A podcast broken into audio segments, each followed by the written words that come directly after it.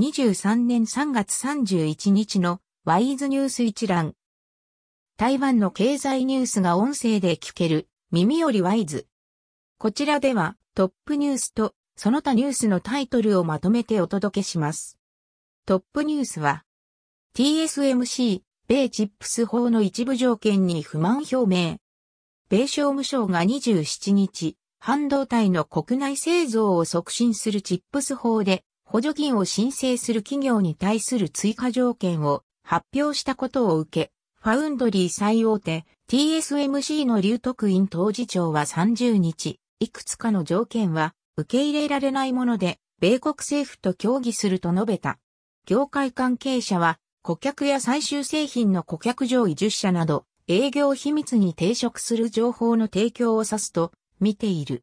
TSMC の米アリゾナ州に建設中の12インチウェハー。工場はチップス法の補助金が前提だ。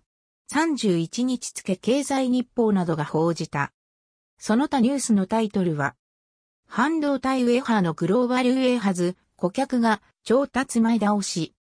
UMC シンガポール工場拡張、追加発注14億元。デルタが中国企業に出資へ産業オートメーション強化。スマートシティ展第2期高尾で開幕。省エネ家電購入の貨物税還付2年延長を決定。和大記者トヨタクラウン発売。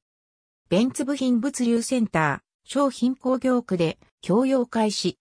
特殊化学材料の南方樹脂中国のエポキシメーカー買収。